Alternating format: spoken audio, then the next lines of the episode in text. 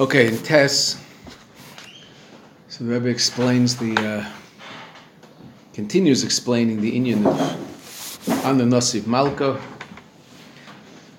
I want the king, taking the king, and that the two pshatim in Ana Nasiv Malka, both the deeper pshat, which means I want atzmus, and the simple pshat, I don't want Avodah Zarah, that those two pshatim are ultimately, obviously, very different on one level, but similar on the other, to the extent that if someone wants something other than atzmus, so then it's all a matter of degree in terms of how much their service is legarme of it, that they're doing it for themselves. Okay, which is what the Rebbe said.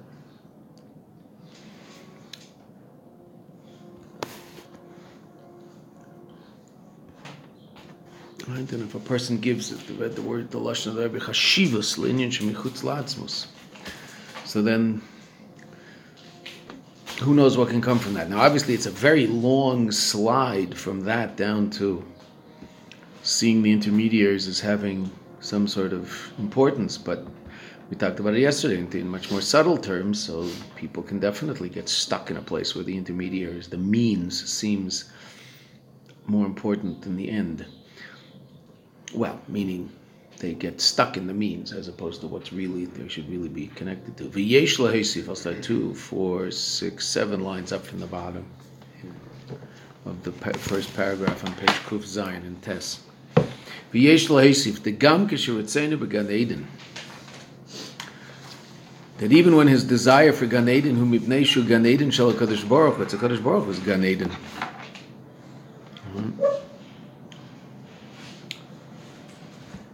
Very often, if you talk to someone about the idea of tikkun midos, being a better person, so it's okay to say that, but what's wrong with serving God because God wants it? Yeah, but God wants me to be a better person, so that's true, right? There's no question.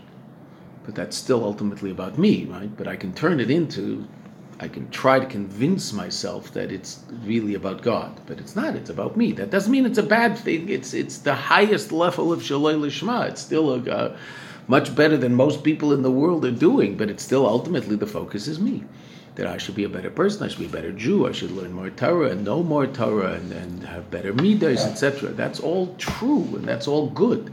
It's still ultimately about me. There's a level beyond that, and that's what the Rebbe is challenging us to understand in this mimer. So what's that similar to? Someone says, I want dein Gan Eden, your Gan Eden. It's the Eibishter's Gan Eden. The Eibishter likes Gan Eden. He created Gan Eden. Didn't create Gan Eden as a bad place. He created Gan Eden as a beautiful place. Dein Gan Eden. Gam az efshar, even then. Efshar sheyaveh mizeh hataos. A person, even if their desire is your Gan Eden, they could still come to the mistake. It's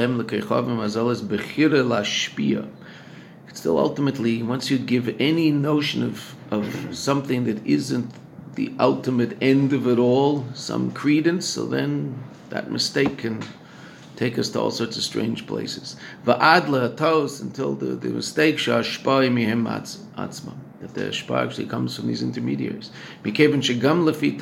Even according to this mistake, that things come from these intermediaries, that they actually have importance. Still, what's the person saying?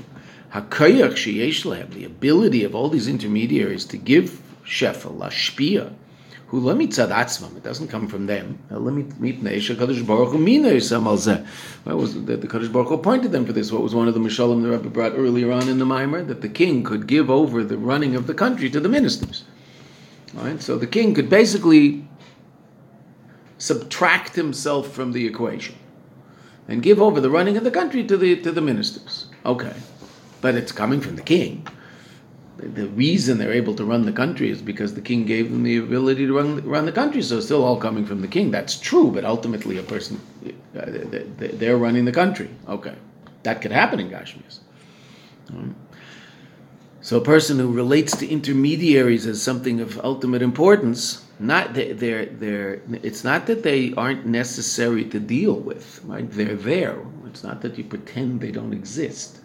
You know they exist, but ultimately it all comes from the Eibishter. It's coming directly from the Kadosh Baruch Hu through these intermediaries, but it's all based on his ratzon, his hashgacha pratis. Lo mitzad atzmo elo mipnei shekadosh Baruch Hu mina yisam al zeh kanal, Sif Gimel, like we said earlier in the third chapter. But dugma is similar to Dain Gan Eden. It's your Gan Eden, meaning this is the Eibishter's Gan Eden. The Eibishter set it up this way. In order that there shouldn't be any pretext whatsoever, that I want the intermediaries, then I'll forgo my relationship with the king, or I'll forgo a direct connection to the king. Who should arouse in himself, now the Rebbe says, at least some small aspect, I'll call upon him nevertheless, is some connection whatsoever, even though it might be rather small, minuscule. And this, every single Jew has the power for this, and that's what the Rebbe says, like I'm going to explain later. Not to want a filu dain Gan Eden, even your Gan Eden, ki'im mer nit, rather no more than as dichalan, you alone. And every single Jew has that kerch, and the Rebbe is going to explain that later in the Maimar, where that kerch comes from. Now the Rebbe is going to start explaining that. He's going to explain that in Ois Yud, the Rebbe is going to explain the reason that it might be that the Umas HaElam will make a mistake that the Jew won't necessarily make. That doesn't mean the Jew doesn't make the mistake, but the Jew can choose the king. Why? Because that's what the Medrash says, right? The Medrash says that the Umas HaElam choose the Duchsin and the Startalutin, and the Pikach, who's the Yid in the Medrash, says Ana Nosiv Malka.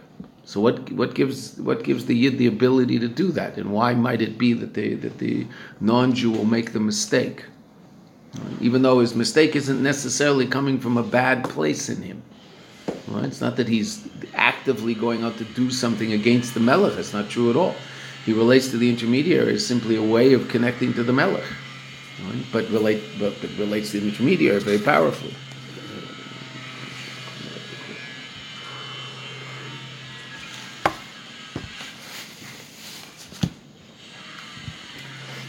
We can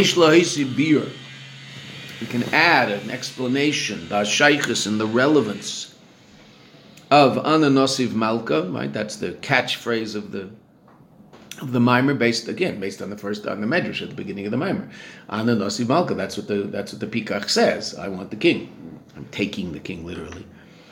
La'ava, to the love of Mili B'Shamayim, who is to me B'Shamayim, which is the Ava that describes the level of the Alter Rebbe in Ches, the pasuk in Tehillim, where David HaMelech, Mili Shemaim Imcha Leichafatzi. There's other than you, I don't want anything.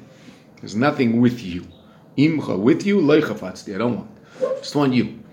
Oh, so that's expressed by the Alter Rebbe. Right? But it's David HaMelech. The Alter Rebbe didn't make it up. The Mili B'Shamayim Sheretze B'Ein Sof, that he only wants Atzmus. We can add some sort of explanation of that by first understanding the basic idea of idol worship, that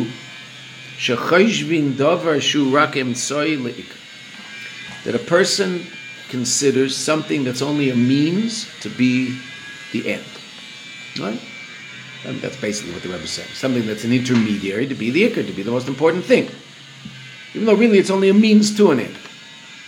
Right? And we talked about this, and the Rebbe was going to talk about it in terms of Ratzon, right? Which we've talked about earlier, and we'll talk about it again. Both regarding the stars and constellations, etc. That the truth about those levels of reality, that they exist and they exert a certain influence on Elam Hazeh, there's no question. But they are not elabat emsoi, an intermediary, a means, like the axe. Shal yodam nimshachas hashpa, that through them comes the hashpa. Right? Like the axe in the hands of the wood chopper. Now, don't tell me that the axe doesn't serve a purpose in the hands of the wood chopper.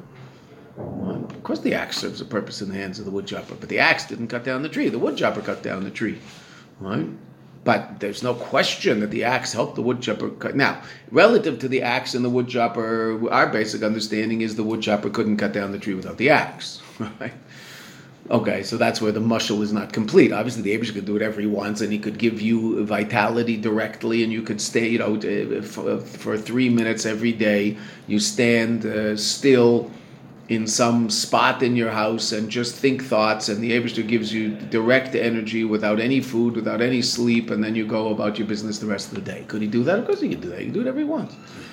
Right? It doesn't have to be through food and all of these other things that give us energy. Okay, but that's not how he did it. Beseder.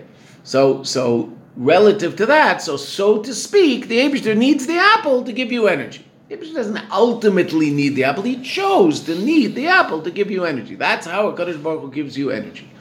But don't think that your energy is coming from the apple. Your energy is coming from HaKadosh Baruch Hu. Right? Meaning, you know the energy isn't coming from the apple. You know the energy is coming from the vitamins and minerals or whatever that's in the apple. Okay, can you see them? No, you can't see the vitamins and the minerals in the apple. All right, but you know they're in there. How do you know they're in there? Because you've been educated to know that they're in there. If you're a caveman, what do you think? You think it's just the apple. Is there anything in the apple? You haven't got a clue. You're not that sophisticated, so you don't understand there's different vitamins and different minerals and proteins, etc., that you need to be a healthy person. Right? So you don't understand all that. All right, so someone who doesn't understand that will say, okay, so I have to eat certain foods in order to get all those things in the food. They'll show those things to me in the food. Yes, in the laboratory I can, but when I look at the apple, I don't see them. Okay, but I know they're there. Fine. So there's a metaphysical vitamin in the food, which is the real vitamin that's giving you the energy, not the vitamin B. Some people think it's really vitamin B. Well, that's pretty silly. Right? Just like thinking it's the apple. Well, that's also silly. It's not the apple, it's the, I don't know what apple, vitamin is in the apple, whatever it happens to be. It's the vitamin B in the apple that you need, not the apple per se. You want to replace the apple with something else? No problem. Some people barely eat. They just go to the hippy-dippy health food store and buy all the fancy-looking bottles with all the different vitamins on it, and they're just busy popping pills all day. Not okay. Health, I don't know. Whatever. Maybe it is, maybe it isn't. I have no clue. Right? Say that. But it's really the vitamin B. It's not the vitamin B. What gives vitamin B its vitality? The Eibusher gives vitamin B its vitality. That's the metaphysical vitamin in the physical vitamin. Okay. So that's what really gives us our kaya. Okay. But I can worship the vitamins. There's a whole special cupboard for the vitamins, and has a whole seder every day and putting them out just properly for everybody in the house, right? Very, it has 2.3 children and puts out the vitamins just perfectly for, it's probably 1.8 children. Right, puts the vitamins out just perfectly for the kids, and everybody has their, and those are chewable ones, and the adults get their little capsules, and it's like a whole, takes as long as your chakras to take care of those vitamins in the morning.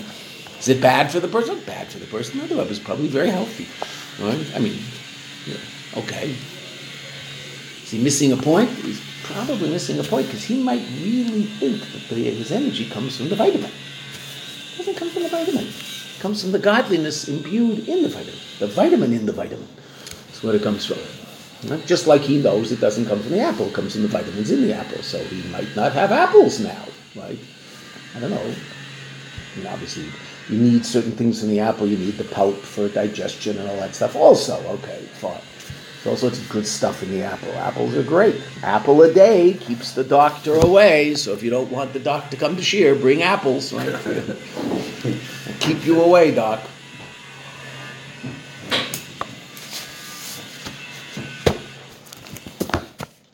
Where that came from, an apple a day keeps the doctor away. It was a very famous statement. You know, sort of a few things other than an apple that you might need to eat. I guess it's from the apple growers of North America. Right. Okay. So, but there's no question apples are healthy, 100%. But what's the apple? The apple is an intermediary for HaKadosh Baruch Hu to give you energy. It really is. Does he need the apple? He chose to need the apple. God, in order to give you vitality, God chose to need the apple, and constantly chooses to need the apple. Why? Could he go zap and give you energy? He can do anything he wants. Of course he could go zap and give you exactly the same energy. Could he make that energy look like proteins, vitamins? He could do that too. Could he make it not look like that? He could do that too. Anything you want. There's no big deal. But this is the way he chose to do it. Okay. Which is, very reasonable in terms of what he really is interested in, is that you and I do something of value to bring about a revelation of him and Eilam Hazeh. So there's this whole reality of things that seem to have some sort of independent existence, but if you look more deeply into it, you realize that it's all coming from the same place. It's all part of the same thing.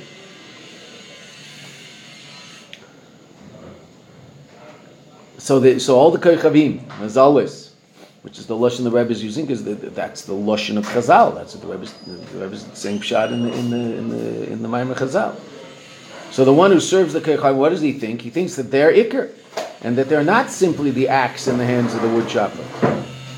Behain benegei, and similarly benegei lahashpa'os agashmios. Right, if the person, this is the person who we were talking about earlier again in the Maimar, the person whose focus is on what they get from this relationship, meaning they're interested in the result. So the result in terms of shefa, right? So the result is that I'm going to get a lot of shefa. So what am I interested in? I'm interested in my field giving me more wheat. Okay, so if I do the right thing relative to the sun and the moon or whatever it happens to be, so then I'll get more wheat. Okay, fine. That this physical bounty, ultimately, what do I need physical bounty for? What do I need Gashmias for? In order to serve the Kadosh Baruch Hu, in order to do those things that the Kadosh Baruch Hu wants from me in Eilam Hazeh. If you talk to a child, right, a young Jewish child, when they see a coin, what do they call it? Stucca. What's their only relationship to money? Stucca. They don't buy things with money, right? Your little 3-year-old, 4-year-old, 5-year-old, when you give them money, what are you giving them the money for? To put in a pushka. So what might they call it? Hopefully, your children will refer to money as stucca. Oh, it's stucca. They found stucca on the floor. There's no such thing as kesef. Kesef doesn't mean anything to him. Right? So now, obviously, at some point, unfortunately, he's going to have to grow up and relate to it a different way. But hopefully, he'll only relate to it a different way, in a very chitzoniistic way, in a very external way. But pneumius, what's Ketzer for? Stucca. What do you need money for? To buy your kids a better pair of tefillin. Right? That's what you need money for. You better make some money. Why? Because they're expensive. And Rabbeinu Tam's are even more expensive. So, it's going to cost you twice as much as anybody else at your kid's bar mitzvah, right? You might want a hat. Oh, that's another, whatever it is, right? Okay. He's going to wear jeans and a T-shirt. He might wear jeans and a T-shirt. That's cheap, but probably not. He might want a suit. Oh, my gosh, I've got to buy this kid a suit. Okay. And you probably don't want it to be polyester because you like him. You're going to wrap him up in saran wrap, so you're going to get him something with a little bit of something real in it, so he doesn't, walk out in the summer in a hot place and just turn beet red. It should breathe a little whatever material he's walking around in. Okay, so it shouldn't be 100% polyester. Let it be. So okay, so that's a few more. So what do you need money for? To do those things. You want guests. You always talk to guys around here about shidduchim. What's one of the things always? I want a wife who wants guests for Shabbos. Right? Okay, good. Yeah, I hear you. Okay, you know what? You're going to have a few bucks to buy another challah. Right? Okay. So you need money for those things. What are you going to do? Right? So that's what all the Hashpah Gashmis is for. That it should be used to serve the Eibishter. Are you going to buy yourself a pair of shoes? Of course you're going to buy yourself a pair of shoes. You have to have a pair of shoes. A couple of pairs of shoes, probably. A pair of shoes for the rain. A pair of shoes when it doesn't rain. You need things. Right? And the ones who worship the intermediaries, so they might relate to the Gashmias as something as important unto itself. They collect it. Collecting Gashmias. Right? Pretty common in our generation, right? People just collecting Gashmias. They just have things. Either it's money in the bank. I need more money in the bank. Why? I don't know. The more money in the bank, the better. Okay, why? Calm. basically they're wise. They don't trust the Eibishter at all, and so they have to make sure that there's just a lot of money in there. So in the worst case scenario, like, you know, there's no way that they're not going to be taken care of. Okay, Seder. Fine, good. So just collect it. Collect the money. Don't spend any of it. Okay, so that's a little weird. Or they spend it on all sorts of interesting things. They have collections of things. Like what? I don't know. Cars. Hello? Car collections, right? They collect Gashmias. As an Iker. Like the Gashmi itself becomes an end unto itself. Gashmias is not an end unto itself. It's a means to a higher end. Why did the Eibishter create Gashmias? Because he wanted to deal with Tachtenim. What's that? Gilui Atzmus. Oh, we're back to that Atzmus again. Right? So why does a Yid want Gashmias? Because he can help bring about a deal with Tachtenim. It's hard to do without Gashmias. This is very hard to do. You just need things. I mean, what are you going to do? It's a pain in the neck. It's just a complete and total pain in the neck, and you have to figure out how to do it in a way that it doesn't completely destroy every other aspect of your life, because it can. It's a real challenge, right? A real challenge. Both ways. Either you don't have enough of it, and so you just spend so much time thinking about it because it's just a pain, and you have to deal with it all the time, and you're juggling this and juggling that, or you have so much of it that you really start to think that it has importance. Gets you coming and going, the whole thing. Right? In general, Jews have done much better being poor than rich over the last 3,000 years of our history. Right? We tend to forget God when we get rich. Right? In the history of the Yidden of the last 100 years is certainly that. Got rich in a lot of places and just sort of forgot about God and figured, okay, we did this all ourselves. Well, you know, okay. We are, not that we should be poor. No one, chas v'shalom, chas v'shalom. Every Jew should have everything he needs in Gashmias, mamish ad bli dat. But that's a challenge unto its own right, which evidently is a challenge that we have failed more often than we failed being poor. We did much better. If you look at Jewish history, we always did better when we were poor.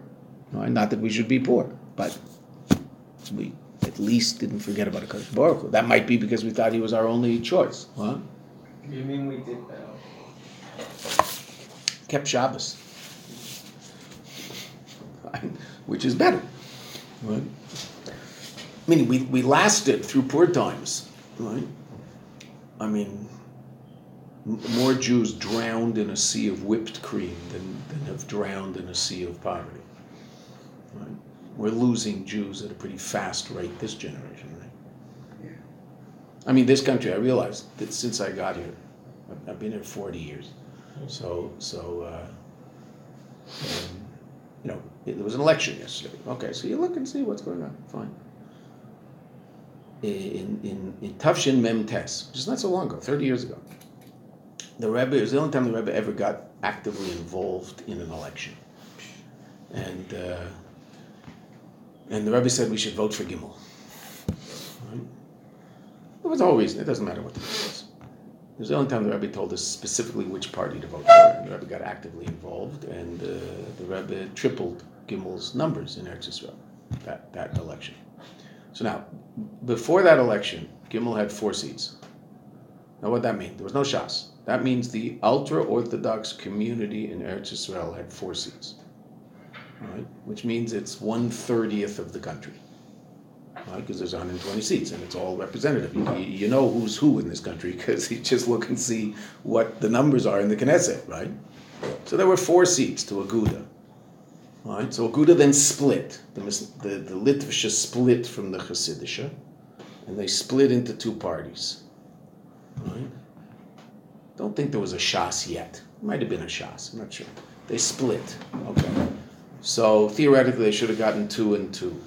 So they got 2, the Litvisha got 2, and the Hasidim got 6, because the Rebbe got involved. Okay, but there were 4 seats. All right? So how many are there now? 8 or 9? And they doubled. Why have they doubled? That's here in Eretz Yisrael, where people still have children. Right? Non-religious Jews still have children. Children are still a value in this country, Baruch Hashem. People have kids. But they've still doubled the amount of people in the country relatively. There are twice as many of what they call the Orthodox people in the country than there were 30 years ago. That's one generation. They've doubled lives. They're having a lot more kids, right? It's just simple. I mean, yeah. Aliyah, yes, okay. Most people who come are religious, but I mean, Aliyah is a drop in the bucket. I mean, it's just, you know, it's irrelevant, right? I mean, we think it's relevant because were the people who showed up here, but I mean, it's a joke. It's not. I mean, Russian Aliyah, that was big. That was 1 million people. And despite that, right, despite bringing in 1 million people, going out of their way to bring in 1 million people around the same time, interestingly enough, also 30 years ago, to bring in 1 million people, not caring whether they were Jewish or not. Why? In order to make sure that the demographics don't change so fast. That's what the idea was, right? Meaning the Jewish Agency wanted to make sure that the demographics of the country don't become overly religious. So what do you do? Bring in a... I mean, it doesn't mean they didn't want to save the Russians. Of course they wanted to save the Russians, but they didn't care whether they were Jewish or not. Now they have a problem. Right? They have a party that runs on an anti-Semitic platform, and, you know, if you look at their Russian ads compare with Hitler's Nazi Germany ads against Jews. They say the same things. Bloodsuckers. They just say them about religious Jews, but... exactly the same stuff that Lieberman's selling in Russian. He can't sell it in Hebrew because everybody hears it in Russian. But, you know, there's now a Russian organization fighting the anti-Semitism of the Russian political party and showing it to everybody. They're starting to reveal what's really going on and translating it all into Hebrew so people can see what they're saying to the Russians to vote. Blood-sucking people, you know, Hitler didn't finish the job. Really? Yes, Hitler didn't finish the job. That's on the site. But that's on the website, right? In German, in Russian, not in Hebrew, right? Heavy duty anti-Semitic stuff. Okay, but what was the idea? Now some of these people aren't Jewish, right? A lot of 30, they say 30%. So I mean, why shouldn't they be anti-Semites? They're Russians. I mean, Russians are anti-Semites. Right? Non-Jewish Russians are anti-Semites. That's just what they are. Right? That's what they've always been. And they, I mean, you know, talk to a Jew who grew up in Russia. What were the Russians like? Not nice. Okay, say that. Right? He says we're the ones who aren't nice, you know, because we think we're better, right? Yeah, we're the ones who aren't nice to other people. So the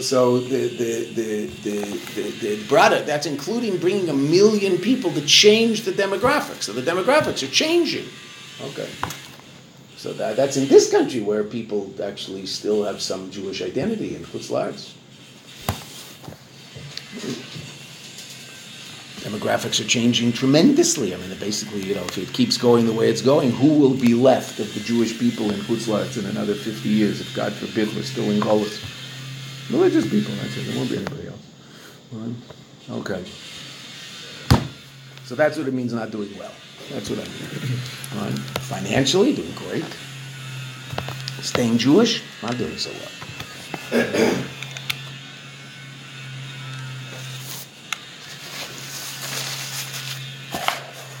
My parents' generation was a generation of very, very proud Jews.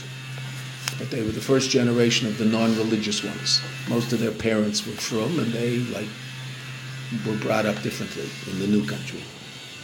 And... wonderful people, very Jewish, almost all Jewish friends. I mean, my parents' friends were...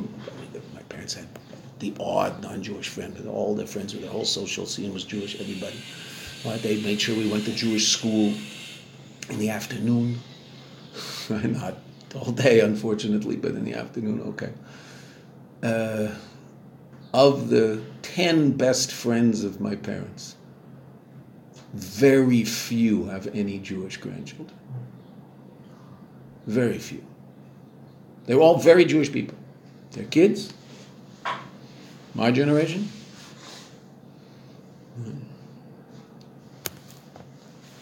Very few Jewish grandchildren. My parents, Baruch Hashem, have, you know, making up for a lot of them. Mm-hmm. But this is the way it is. So that's what I mean bad. It's not so good for the Jews that way. But either way, Gashmius is just a real test. There's no doubt about it, and that's what the Rebbe is saying. But so, what are we supposed to use Gashmius for? That all that hashpa and Gashmius, what's it for? For avoda, to use it to serve God. to somehow bring about a dir b'tach teinim, to reveal atzmos. And what might happen? Think the Gashmius is an end unto itself. So they might even want some hashpa from the other side, right? They might not, we talked about that earlier in the Maimer, might do certain things that aren't particularly ethical in order to get that hashpa, even though it's coming from a negative place. It's not coming from a healthy place, from a godly place. In order that they should have more Gashmias, right? And as we said earlier in the Maimer, simple pshat in the world is that if I'm not so honest in business, I'll probably make a little more money. Generally the way things work. If I work on Shabbos, I'll probably make more money. It's generally the way the world works, right? As was said, if you know, a couple of times, right? If it was so obvious that working on Shabbos doesn't help you make any more money, so no one would work on Shabbos, right? Why would anybody work on Shabbos if you lose money by working on Shabbos? If the Eibishter created such things that all the Jews who work on Shabbos lose money, so no one would work on Shabbos, not because they're frum, just why work on Shabbos? You lose money, right? It's not the way it works. You want your shefa from that place? You can get shefa from that place temporarily, the Rebbe said. Right? It's the way the world works. That's what makes a Veda, right? That's why that we can actually choose one or the other, because the choices are real. In terms of our understanding of reality, the choices are very real. Hine Giluyim, these states of revelation. Gama Giluyim Achinailim. Even the highest levels of godly revelation. Hatachlisu loy behem atzmam. They are not an end unto themselves. The highest level of godly revelations, right? When you learn Chassidus, you learn about very, very lofty levels of godly reality. So in Basi Lagani, we learned about the Arba Elemis. We spent a good deal of time learning about Atzilus in the first days. And in Loisim Meshakela, we learned about Atik and Arich, two levels beyond the levels we learned about in Basi Lagani. Okay? And there's levels beyond and beyond. And if you sit and learn what's called Haskalah and Chassidus, the Maimarim that discuss those levels, so they discuss those levels of Elokus, and they're very amazing levels of godly reality. And they all serve a purpose. And what's their purpose? Their purpose is ultimately to bring light down into Elam Hazeh Gashmi, so that there should be slugs sliding across sidewalks, leaving slime. Ultimately, they're all a means to an end. The end being Elam Hazeh Gashmi. This world. That's what the Eibishter wants. Why are all those intermediaries there? Why are those levels there? Okay, Kaka, Kadosh Baruch Hu wanted there to be such levels of reality. Why? So we talked about it. In Chassidus, it's discussed that very often those we understand the existence of those levels simply because it gives you and I what to talk about in Elokus. There's levels of reality that we can actually discuss and come to understand, and it helps us in our Veda, which is ultimately to bring about a revelation of Elokus in Elam Hazeh. Right? Okay. In this Maimer, so the Rebbe is telling us it's part of our Bechira Chofshis, right? Our free choice. I can choose unbelievable levels of beautiful godly reality, or I can choose the king. Right? Okay, unbelievable. A whole new way of understanding the reason for all these intermediaries. Could a Kadosh Baruch Hu up there in Atzmus say, from Atzmus straight down to a physical world with nothing in between? Yes. Of course he can do that. He can do anything. Do not limit God. What would that look like? I don't know. It'd be interesting to know what that would look like. Don't know. The Rebbe Shab in certain Maimarim talks about what reality would look like if certain levels of Elokus didn't exist. It would look a little different, okay? Right? Seder. But the Eibishter wants it to look the way it looks. But there's all these incredible levels of godly reality that are real, and it's Elokus, it's Mamish Him, it's godly light. But those levels of reality, they're not an end unto themselves. They only exist ultimately as part of the process of bringing about the fulfillment of that desire, so to speak, that a Kadosh Baruch Taiva is the lashon of Chazal, that the Kadosh Baruch Hu had in up there in Atzmus, that all of a sudden in Atzmus the Eibishter said, so to speak, a dir b'tach teinim would be a kirk. I'd like a dwelling place in the lower realms. Why? Kacha. It's called a taiva. Chazal say nit aveh. He had a taiva. And what's the difference between a taiva and a ratzain? You can't explain a taiva. Can't explain it. That when you want something that you can't explain, you call it a typhoon. All right? It's a really, really hot day. You come in, you're all flushed, and you say, I want some tea. I said, what do you want some tea? Why don't you want some, nice cold water? I don't know. I have a tiger for tea. I've been thinking about tea for the last 20 minutes. I just have this tiger for a hot cup of tea. In other words, it doesn't make any sense, but I want that. I don't know why. I have a tiger for a cup of tea. As opposed to, I want a glass of cold water. Why? Well, because I'm schwitzing. It's 90 degrees out there. Celsius. It was Melbourne in the summer. Right? Okay. That's called the taiva. The Eibusher had a taiva for a dir b'tachteinu. What's that? Atzmus wants to be revealed down here. Okay, so now in Basi Lagani we learned how that happens, right? We learned in the Rebbe's first Maimer, when we learned Ois Dalet of the Rebbe's first Maimer, when we were learning the first Ois of Basi Lagani, we saw how the Rebbe explains very, very clearly how this is the world of, this is the place where Atzmus is revealed. Why Dafka here? Well, there's one thing that exists here that doesn't exist anywhere else. The illusion of existence by virtue of itself. You and I experience this incredible experience that no other level of reality experiences. I know it's not true, but I feel that I experience that I exist by virtue of myself, that I just am. I know intellectually that there's godly energy that's causing me to exist, but that's not what I experience.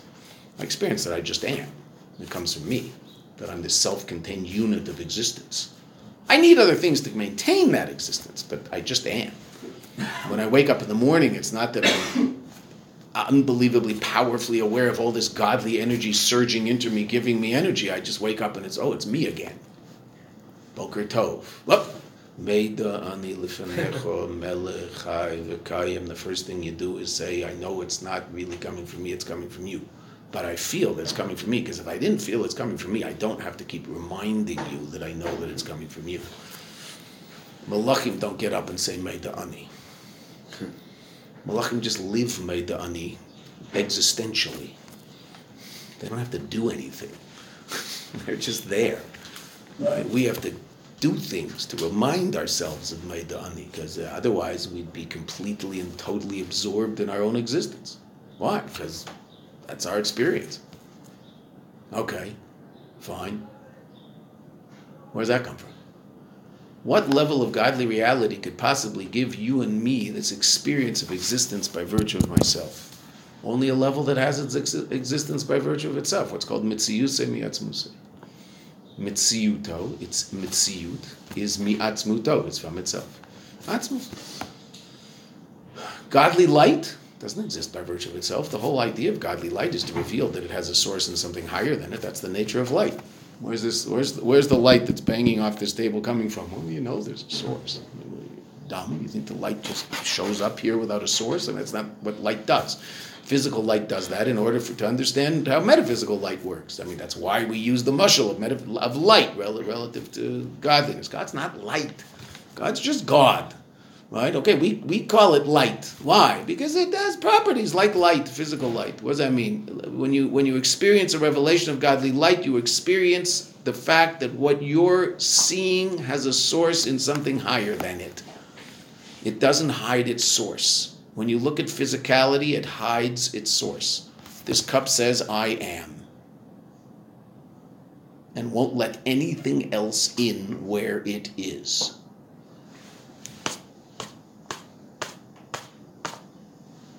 No, I am. Don't you dare take up my space. And nothing else can. Well, it can. At a different time. But not in the same time. They can't take up the same time and space. Why? Because they're both yesh. I am. Nothing else can be here. Except me. Okay, that's the way God created it. That's what it is. That's what yesh is. Okay, that being said, what's the source of such a thing? What's the source of a state of reality that experiences its own existence as self-generated? Atzmus. Because Atzmus is the only level of reality that truly exists by virtue of itself. Okay. So what's revealed in this world? Atzmus. Once you hop that this is all God, What level of God is responsible for what we experience? The essence of God. Godly light can't possibly give me an experience of existence by virtue of itself, because godly light doesn't have an experience of existence by virtue of itself. It doesn't know what that is. How can it possibly give me something that it isn't? Right? How can an orange give me amino acid proteins? It's not what it is. It's vitamin C. That it can give me. It can't give me what it isn't. Just can't. Why not? That's not what it is. Okay, could godly light give you and I the experience of existence by virtue of ourselves? No, why not? Because it doesn't have that experience. So that's what the Rebbe explains in the Rebbe's first mimer. We learned it. Rosh Dalet, Tafshin Yud Aleph, Basil Gani Tafshin Yud Aleph. The Rebbe was Rebbe officially for about 15 minutes when he decided to explain this to us. Right? So we knew we were in for quite a ride. Right? What's Eilam Hazeh all about? Gilui Atzmos. Revelation of the idea of existence by virtue of itself. You and I even understand that, sort of, because we experience it, sort of. Now, you and I are smart enough to know that that experience that we have of existence by virtue of ourselves is not true. It is truly our experience, but it's not true. We don't exist by virtue of ourselves. We exist by virtue of God. But we certainly feel that we exist by virtue of ourselves. That's very real, and that's why I can do all those stupid things I do in the course of a day. Because we all do some of those things, right? Why? Well, I just sort of get into the illusion of it all and forget the truth of it all. Okay. So even that's the Rebbe saying here. Even the highest levels of godly revelation, the ultimate purpose isn't that level of godly reality. What's the ultimate purpose? This table, Formica. Formica is the ultimate purpose. And in there, people should connect to the Eibishter, and when they connect to the Eibishter there, what do they reveal? Atzmus, not light. We can get into the light. Here in Yerushalayim, there's all, what are they called? Ore junkies. People are hooked on ore, hooked on spiritual experience. It feels so good. Right? It's a big thing here in Yerushalayim. Why? There's a lot of ore here. Go to the Kaisel. Spiritually uplifting. Okay, that's a Peseda. Okay, let's say that's what I need. What am I doing with that spiritual upliftedness? If I'm using it to then go take care of the Eibishter's needs, good. If I'm using it just to give myself a positive feeling so that I can make it through another day, okay, it's better than drugs, but it's coming from the same place. It's just, there's no comparison. It's much better. Obviously, it's much better. But it's coming from the same place. That's what Rebbe's saying. There's certain things are all coming from the same place. The lowest and the highest are all coming from the same place if it's about me. That doesn't mean there's not a higher expression of that and a lower expression of that. There can be a terribly negative expression of that and a relatively positive expression of that. But it's still coming from the same place.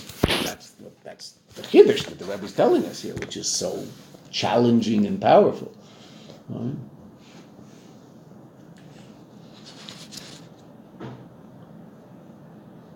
And it's very, very interesting. It's very, very interesting. Very many of those people who are into that spiritual high will put their arm around someone who al pi Shulchan Aruch they're not allowed to put their arm around in order to share the spiritual high.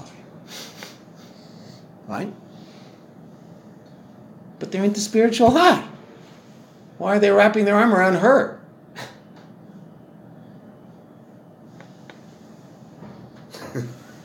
Didn't the Rebbe say?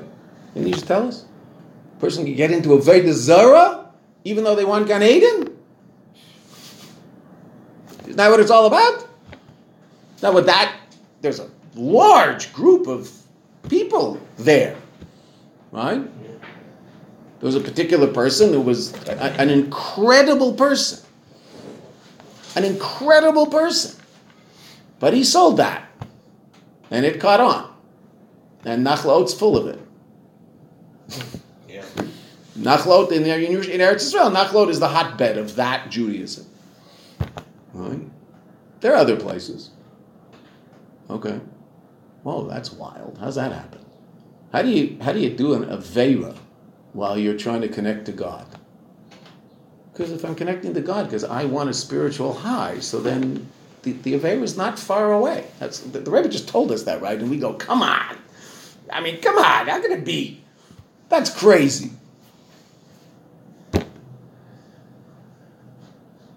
Right?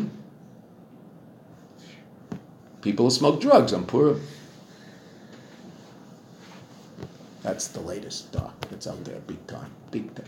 People who eat brownies on Shabbos so that when they learn Chassidus, it's a more uplifting experience. That's out there, big time. You can't smoke this stuff on Shabbos, it's usur. The smoking, not this stuff. What's the stuff good for? Oh, makes me feel very uplifted. Why did the Rebbe say, what's the difference between alcohol and drugs? The Rebbe told us. Drugs push a person into themselves. Alcohol gets a person out of themselves. So alcohol can be used for positive purposes. Drugs can't. Because what is a person when they smoke drugs? What happens? They just get completely into themselves. They just withdraw into themselves. Just more me. Right? Can it? Depending on where the person's holding, can it open up a person to the idea that there might be some other state of reality other than what they perceive simply? Okay, yes, that it can do. So if a person's really, really stuck in a place where they think that, honestly, there's nothing other than Gashmias, so it might be a way to break through that klipa. Okay, so that's for the first week. Right, then put it away. All it does is get people into themselves. Become completely apathetic to anything else. Right? There's no problem. Everything's cool with me.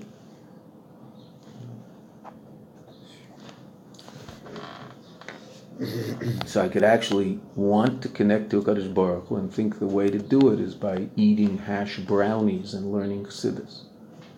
What's it got to do with HaKadosh Baruch Hu? It's got to do with my own spiritual feeling. Right?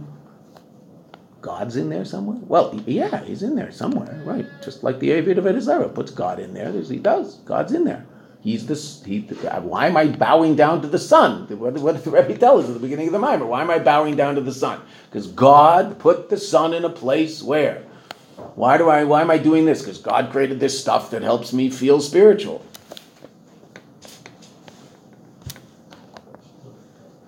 Okay.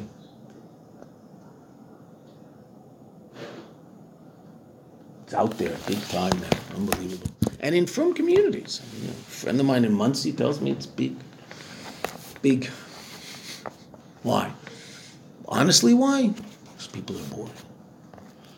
People don't want to do the hard work to get God, and they're bored, and so they're looking for something to...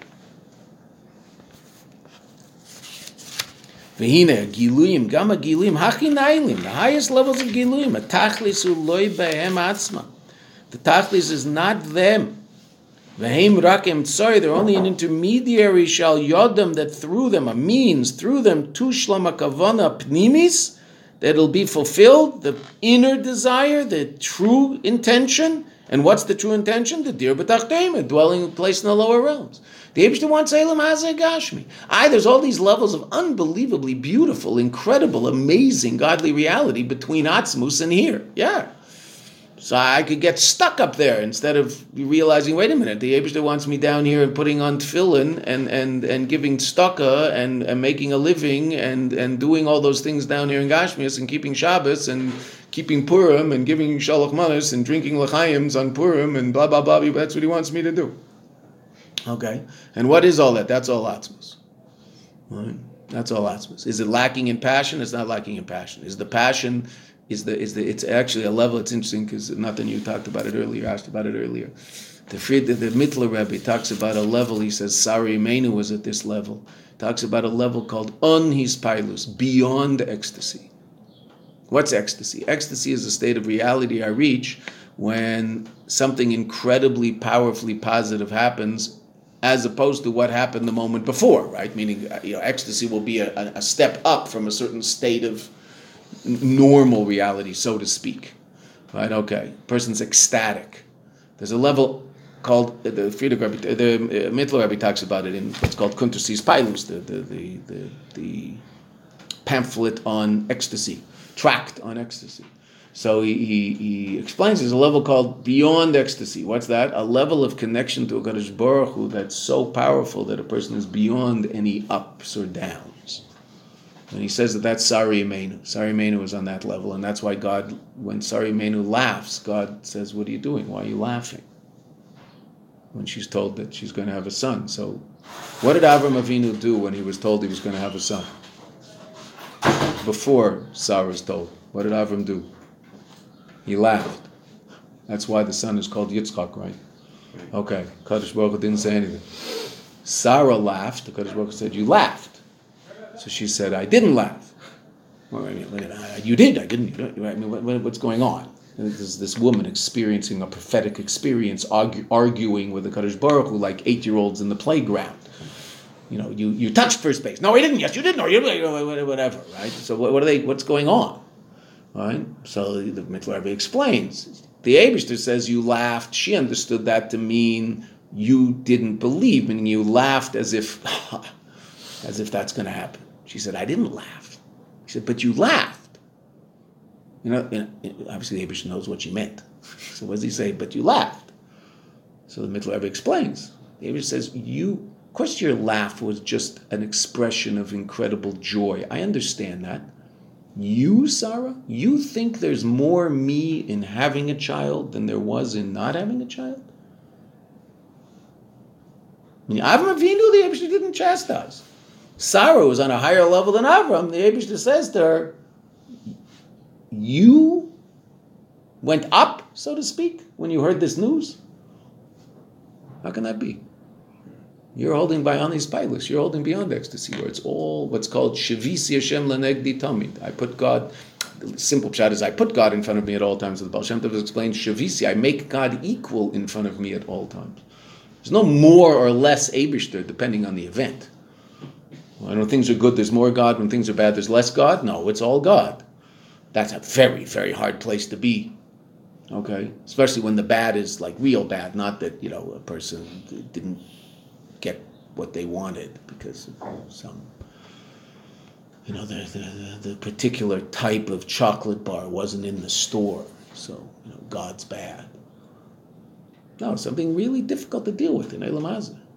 There's less God there than there is in the good times? No. So the Eibishter, so to speak, chastises Sarah and says, what are you laughing? Would you see more of me in the fact that I just told you you're going to have a son than there was in the fact that you didn't have a son until you were 90? What an amazing idea. Well, right? So that's called Midas Ishtavus, equality, seeing God, Shavisi Hashem Lenegdi Tomid, the Baal Shem Tov says, seeing God equally in all situations. That's real. That's hard. But that's real. What does the Eibishter want? He wants to deal with He wants to be revealed down here. That's what down here is. It's Atzmus. V'lochein. K'shereitzer, just turn the page and we'll stop. K'shereitzer b'giluyim.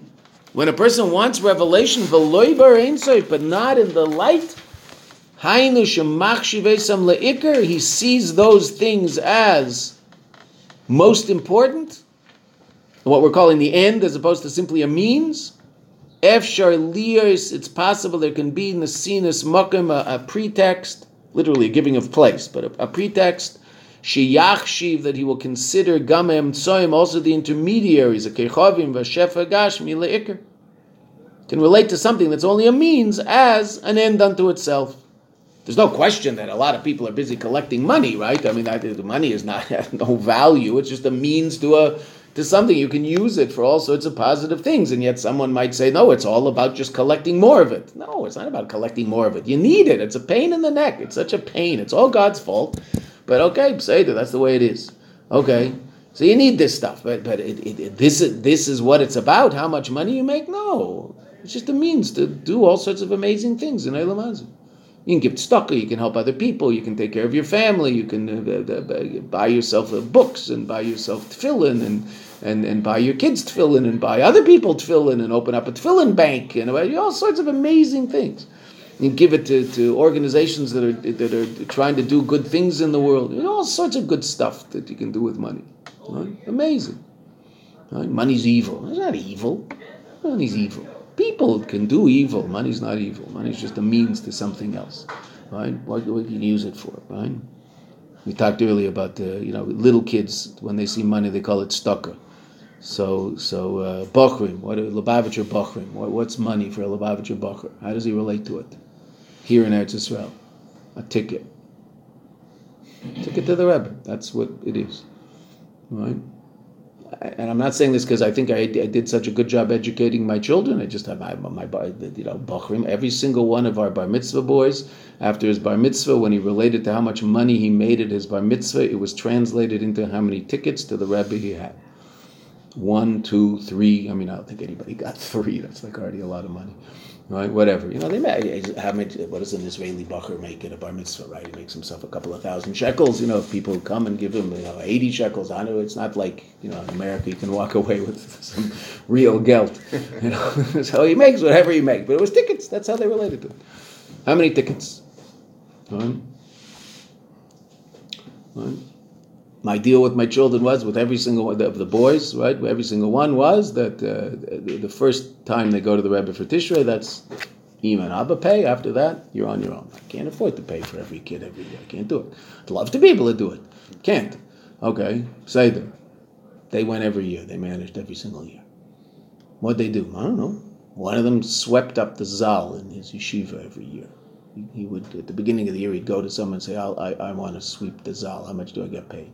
Made the cheshbon, was enough for a ticket to Tishrei every year. Paid for his ticket to Tishrei by sweeping the Zal the whole year. All right. What's the money? Did he buy himself falafel with it? No. He put it away. Wouldn't touch it. Right? I bought his falafel.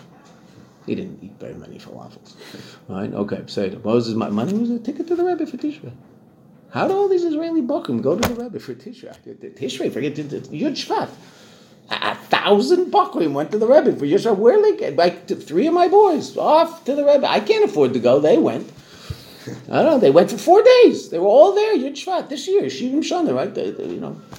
I asked one of them. I said, "You going to the Rebbe for Yud Shvat?" He said, "I don't know. My mashpia told me not to worry about it. Sit and learn.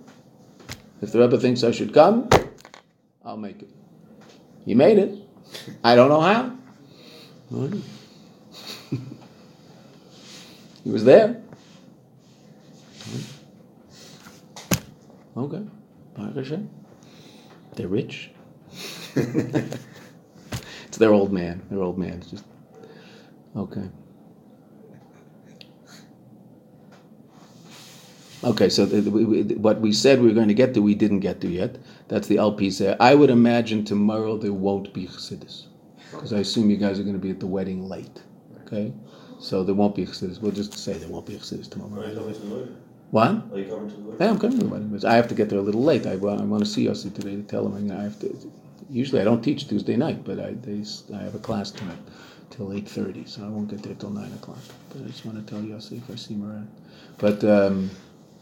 If I don't see him, please tell him that I sent that to him, that I will not be there till 9:00, but I'll be there.